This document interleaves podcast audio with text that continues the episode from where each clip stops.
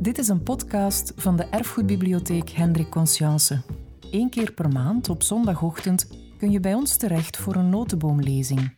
In deze lezingen bekijken we de maatschappij en cultuur van vandaag door een historische bril. Je kan ze hier herbeluisteren. We wensen je heel veel luisterplezier. Goedemorgen, dames en heren. Die term Archivio Secreto Vaticano, mm, Vaticaans geheim archief, spreekt tot de verbeelding en heeft zelfs de verbeelding van velen doen op hol slaan. Eh, Dan Brown is al genoemd en we zouden een hele lijst kunnen opmaken. En mochten er onder de aanwezigen zijn die verwachten dat ik hier grote geheimen ga ontsluieren, dan moet ik hen nu al waarschuwen dat ze diep teleurgesteld zullen zijn. Uh, er zijn wereldwijd weinig archieven waarvan de inhoud zo werd en wordt onderzocht.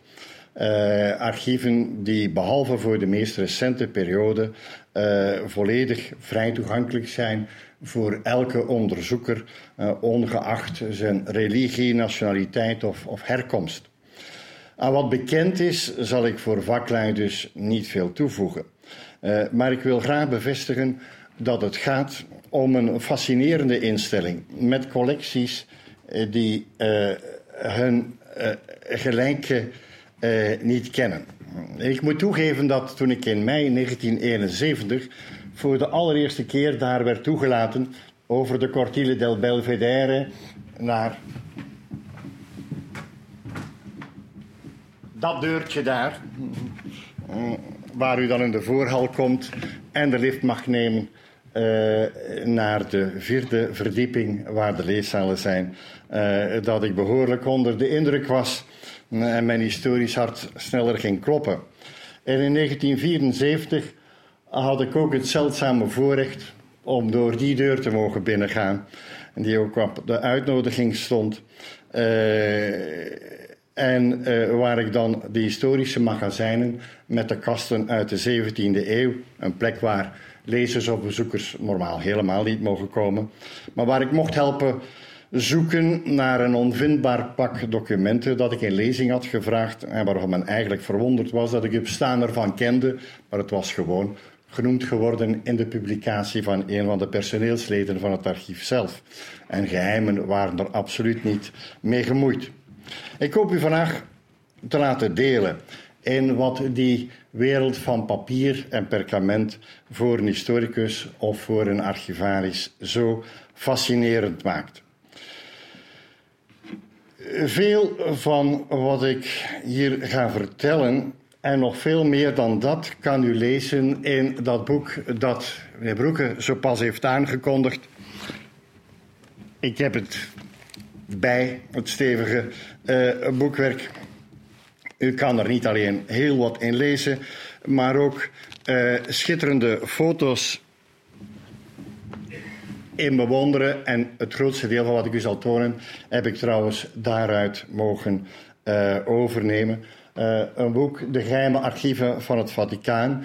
Het resultaat van samenwerking tussen een Vlaamse uitgever, van de Neuvel Books, en uh, het Vaticaanse archief, verschenen in vier talen het Nederlands, het Frans, het Italiaans en het Engels. En er is sprake van nog meer vertalingen. Uh, beschikbaar in drie exemplaren, als er drie uh, types, als er geïnteresseerden mochten zijn. het gewone exemplaar is heel toegankelijk, kost 49,90 euro.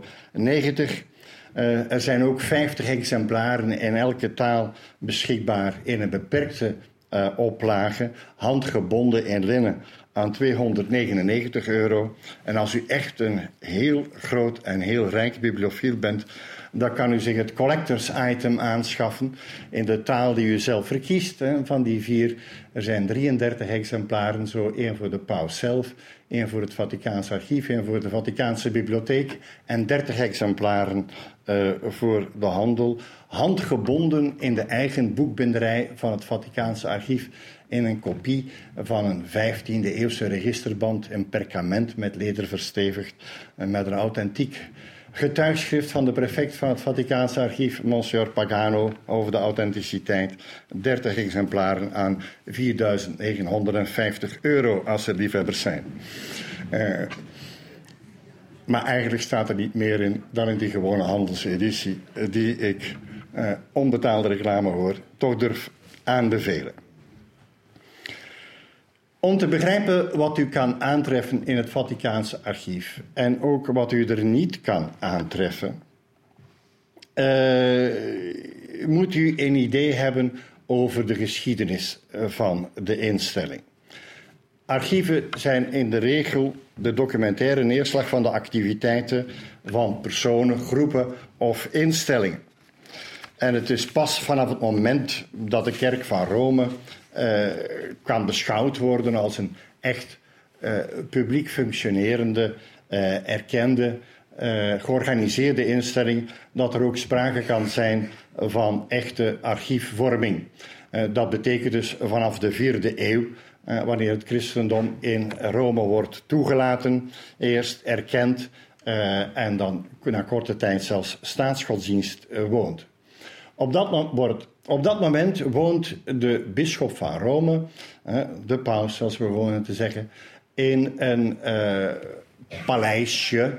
het is later groot geworden, maar op het begin was het natuurlijk bescheiden. op het Lateraan, de Lateraanse heuvel. Mm, hij zelf en zijn medewerkers. En er zijn inderdaad sporen dat in de vijfde, zesde eeuw daar al archief werd bijgehouden, omdat van sommige pausen, van Leo I en van Gregorius I, bekend is dat zij afschriften bijhielden van de brieven die ze verstuurden. Dat had te maken met het feit dat veel van de activiteiten van de pausen op dat moment behoorlijk aan het groeien waren. De pausen gingen zich niet beperken tot alleen maar het besturen van een eigen diocese, de stad Rome en zijn onmiddellijke omgeving, maar eigenlijk namens de leiding van de kerk in het hele vroegere, het hele gewezen Romeinse uh, rijk, zich daarbij beroepend op een apostolische oorsprong van de zetel van Rome, uh, opgericht door de apostel Petrus op de eerste plaats, waar ook de apostel Paulus uh, de marteldood dan was gestorven. Typisch voor die vroegste archieven in het Vaticaan mm, en voor alle heel vroege archieven is dat er eigenlijk geen scheiding is tussen wat wij archief en bibliotheek zouden noemen in de moderne terminologie. Gewoon alle geschriften die het bewaren waard waren, uh, werden uh, bijeengehouden. Dat gaat evengoed om handschriften van de Bijbel, van de kerkvaders, liturgische handschriften, als zaken die inderdaad de pauselijke activiteiten, bestuursactiviteiten, de brieven en zo eh, eh, die ze verstuurd hadden, de getuigen daarvan die bewaard werden. Zoiets werd niet alleen maar bewaard hm, om te weten wat er gebeurd was, maar ook om te dienen als model.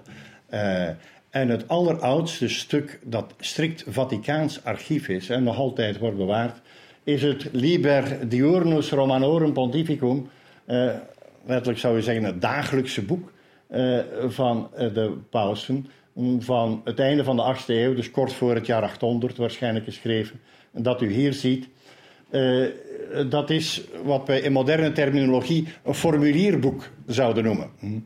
Hoe formuleert de paus uh, officiële documenten gericht tot andere bisschoppen, gericht tot burgerlijke overheden, gericht tot kloosters enzovoort. Uh, dus de teksten die daarin staan zijn eigenlijk een soort van uh, modellen. Hm, een formulierboek voor de pauselijke administratie. Het is het oudste in origineel bewaarde document. Er zijn wel andere oudere documenten, uh, maar die in afschrift uh, bewaard zijn. Dat er eigenlijk uit die vroegste jaren zo weinig tot ons is gekomen, hangt op de eerste plaats samen met de beschrijfstof. Tot het midden van de 11e eeuw was de gewone beschrijfstof voor de pauselijke correspondentie en uh, de boekhouding en zo was papyrus. Iets wat uh, zeker in ons westers klimaat uh, moeilijk meer dan een paar eeuwen kan overleven. helemaal anders zijn de omstandigheden natuurlijk in de Egyptische woestijn. Bij ons is dat veel moeilijker. Een ander probleem ook zijn de voortdurende verhuizingen en de reizen van de pausen geweest. Uh, regelmatig moesten ze ook op de vlucht als er problemen waren. Uh, vooral in uh, de ijzeren eeuwen, zoals men die wel heeft genoemd, de negende en de tiende eeuw, wanneer het pauschap door rivaliserende Romeinse families ja, wordt betwist die allemaal iemand uit hun kringen willen tot paus gemaakt zien, eh, waarbij de gruwelijkste zaken op dat moment zich in Rome hebben voorgedaan. De archieven eh, zijn blijkbaar daarvan vaak het slachtoffer eh, geworden. Maar naarmate de ambities en, van de pausen groeiden en ze die ook beter waar konden maken, hebben, is duidelijk het archief gegroeid. Uh, zo ziet hier een beeld uit, een, uit het meest eigenlijk typerende uh, document dat de pauselijke ambities, claims, aanspraken weerspiegelt. Uh, het fameuze Dictatus Papae van Gregorius VII. Gregorius VII was paus van 1073 tot 1085. en van hem is het originele brievenregister bewaard gebleven. En onder andere ook die 27 stellingen die hij hier formuleert. Uh, en waarin hij uh, het programma dat hij en vele van zijn opvolgers wilden realiseren, duidelijk uitschrijft onder de vorm van 27 stellingen. De paus is per definitie en persoonlijk heilig en moet als zodanig aangesproken worden. Het pauselijk gezag staat boven alle andere gezag op aarde en in het bijzonder boven elke vorm van burgerlijke zag. De paus mag bij gevolg koningen afzetten als dat nodig is. Koningen en keizers afzetten en zo. Het fameuze dictatus papae van Gregorius VII in origineel uh, bewaard. Dergelijke claims hebben natuurlijk geleid tot grote conflicten. Je kan zich voorstellen dat vooral de keizer uh, daar niet over te spreken was. En uh, dat heeft dan geleid, bijna, dus bij leven nog, van Gregorius VII tot het grote conflict met keizer Hendrik IV, uh, die in een eerste fase uh, zich toch heeft moeten neerleggen bij de pauselijke eisen. In 1077 is hij naar Canossa getrokken, het kasteel van Mathilde van Toscane, waar hij zich onderwierp aan de pauselijke jurisdictie. Uh, maar heel snel heeft hij weer wraak genomen in 1080 uh, een synode laten bijeenroepen die Gregorius VII heeft afgezet en een tegenpaus heeft gekozen. De paus heeft dan de hulp ingeroepen van de Noormannen van Robert Guiscard, die zich op Sicilië hadden gezetteld en die zijn in Rome binnengevallen om de tegenstanders van Gregorius daar uh, te verdrijven, maar hebben de stad zwaar geplunderd en ook het archief voor een deel uh, bedreigd. En uh, Gregorius is uiteindelijk buiten Rome overleden. Dus dergelijke bewogen periodes zijn overduidelijk natuurlijk niet gunstig geweest voor een goede bewaring van archieven. De belangrijkste bewaarplaats was en bleef eeuwenlang het uh, Lateranenpaleis. Uh, maar toch zijn er sporen dat al voor het jaar 1000 uh, er ook een archief was in de Sint-Pietersbasiliek zelf. Mm, bij het graf van Petrus. Bijvoorbeeld de geloofsbeleidenis die elke nieuwe bisschop van Rome moest afleggen, die werden daar bewaard. Maar het gros was in het Lateraan, waar Sint-Jan van Lateraan trouwens tot op heden de eerste kerk in rang van Rome is, de eigenlijke kerk van de paus zelf, de eigenlijke bisschopskerk. Sint-Pieter is de grafkerk van de eerste bisschop van Rome, maar is maar de tweede in uh, rangorde. Uh, de echte geschiedenis van de archiefvorming, ononderbroken archiefvorming in het Vaticaan, begint met paus Innocentius III, die in 1198 wordt verkozen. Innocentius was een van de allereerste pausen met een universitair diploma. Universiteiten waren trouwens pas op dat moment aan het ontstaan. maar Innocentius had in Parijs gestudeerd, filosofie en theologie, had in Bologna rechten gestudeerd, was een groot bestuurder, een wetgever, politicus, internationaal actief, een diplomaat, een, een, handig man die conflicten probeerde te vermijden. wel een hoog idee had over zijn opdracht, maar dat kan realiseren zonder al te veel brokken te maken met anderen. Van hem zijn meer dan 6000 uh, brieven en documenten bewaard gebleven, geregistreerd in de Registra Vaticana, waarvan dus het zijne, een reeks die hij begonnen is. Uh, die begint te lopen in 1198 en die is doorgetrokken tot het einde van de 19e eeuw. Een ononderbroken reeks afschriften dus van de uitgaande documenten van de paus. De latere registers mm, zien er heel saai uit, gewoon tekst, tekst en, en niet meer dan dat. Vanaf de 15e eeuw uh, zijn ze trouwens, uh, de late 15e eeuw, op papier, niet meer op perkament. Uh, de meeste, zoals in het begin. Maar in het begin zijn ze soms heel fraai met miniaturen versierd. Mm, zoals dat deel van Gregorius dat je hier ziet. En soms met prentjes die er heel weinig pauselijk of religieus uitzien. Allerlei drollerieën onderaan de pagina opgelukt. archief is absoluut niet altijd zo saai als u zou denken. Of zelfs de pauselijke correspondentie niet. Hier is er zelfs duidelijke satire op liturgisch gebruik waar die wolf of een hond eh, in een monnikspij met een kaars staat tegen hem. Tegenover hem ook al zo een beest met een kwispel en een wijwatervat. Uh, het is uh, duidelijk niet vriendelijk eigenlijk bedoeld voor clerici, uh, dit stuk. 6000 brieven van Innocentius III en zo gaat dat verder onder de opvolgers.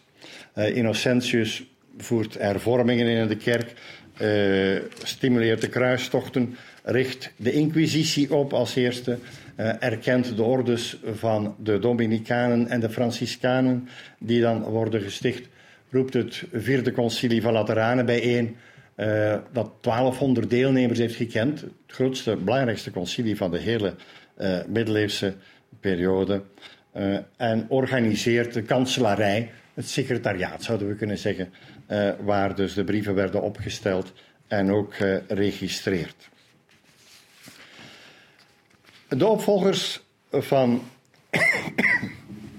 Innocentius uh, zijn meer en meer gaan resideren uh, in nieuw gebouwde paleizen mm, die werden opgetrokken naast de Sint-Pieter op het Vaticaan. En stilaan zien we dat het Lateraan eigenlijk zijn functie verliest. Een deel van de administratie blijft daar wel achter, maar de eigenlijke onmiddellijke omgeving van de paus verhuist geleidelijk aan naar het, het Vaticaan. Uh, de diensten, de schatkist en bepaalde delen van de archieven. En bijvoorbeeld die uh, Vaticaanse registers zijn altijd daar bewaard gebleven. Veel heeft te maken daar met veiligheid. Het Vaticaan en zijn omgeving was veel gemakkelijker te verdedigen uh, door de, de, de, Leonijnse muur, zoals men die noemt. Uh, een grote, heel grote muur rond het hele domein daar, waarachter men zich gemakkelijk veilig kon terugtrekken.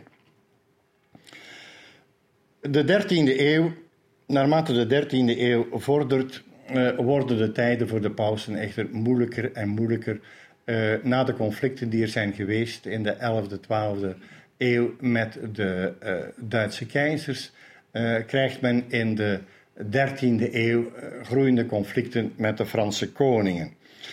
wat leidt tot verdeeldheid onder het college van kardinalen, die toen al als functie hebben om een nieuwe paus te kiezen.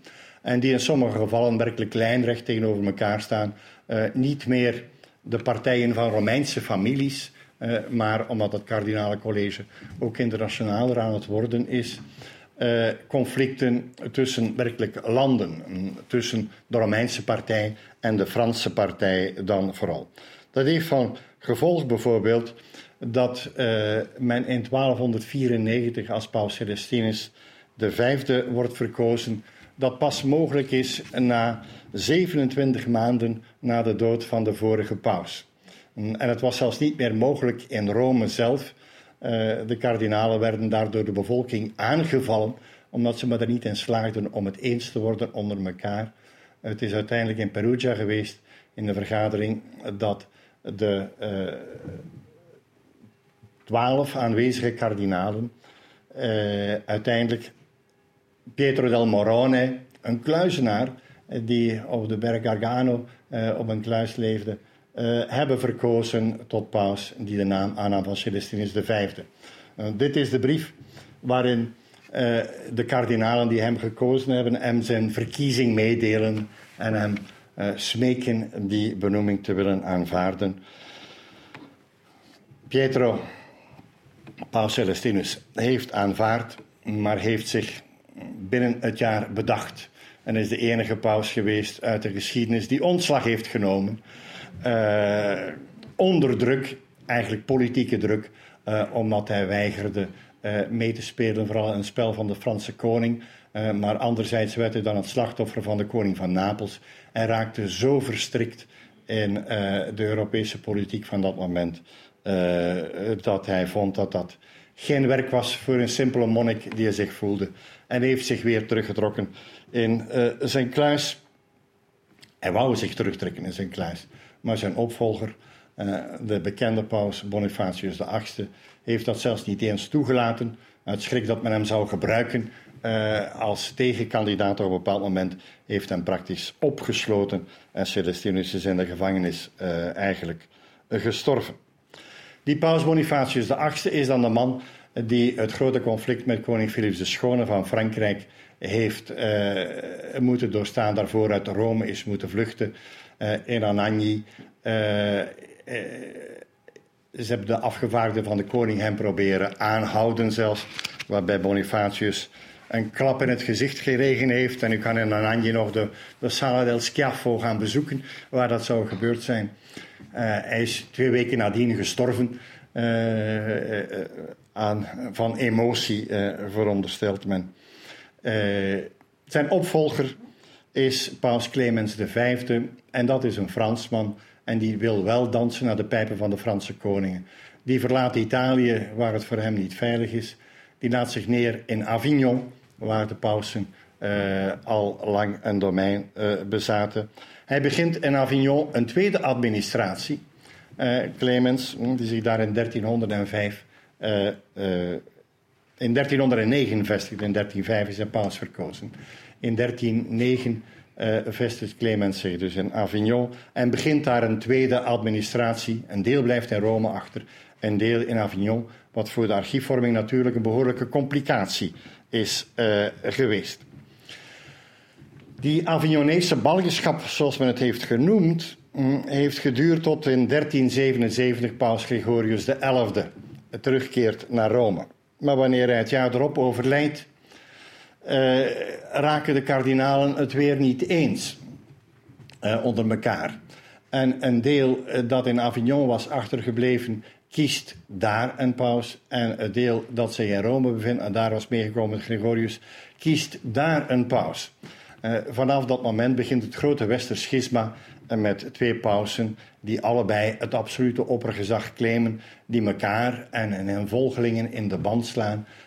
uiteraard niet de manier om het pauselijke gezag echt uh, te kunnen uh, waarmaken. En het wordt nog erger wanneer in 1409 het concilie van Pisa bijeengeroepen om een einde te maken aan dat rampzalige schisma, wanneer het concilie de twee pausen op dat moment afzet en een derde verkiest, vanaf dat moment een nieuwe verkiest, maar vanaf dat moment heeft men drie pausen.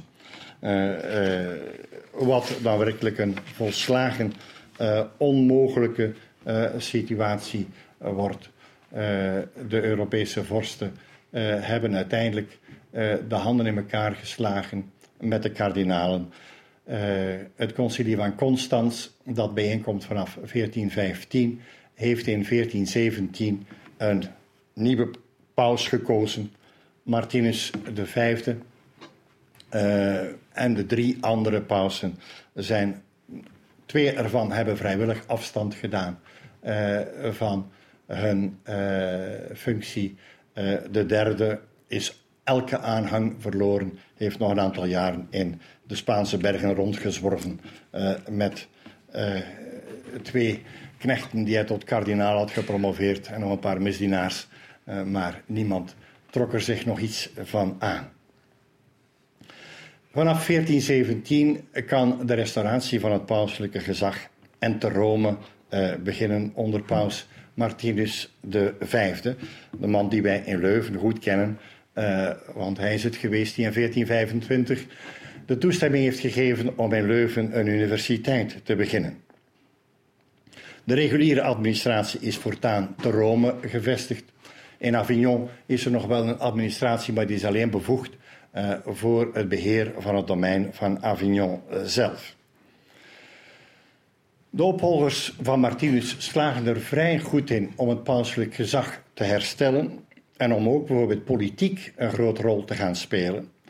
Ze interesseren zich ook veel meer uh, dan hun voorgangers voor cultuur die pausen van de renaissance, hm, zoals men dat gaat noemen, uh, aan wie we een aantal van de grootste meesterwerken van de, rest, van de renaissance danken. Uh, maar voor de rest waren dat niet zonder meer uh, modellen. een persoonlijke moraliteit liet behoorlijk te wensen over. Je luisterde naar een podcast van de Erfgoedbibliotheek Hendrik Conscience. Wil je nog een andere lezing beluisteren? Ga dan naar www.consciencebibliotheek.be-herbeluister.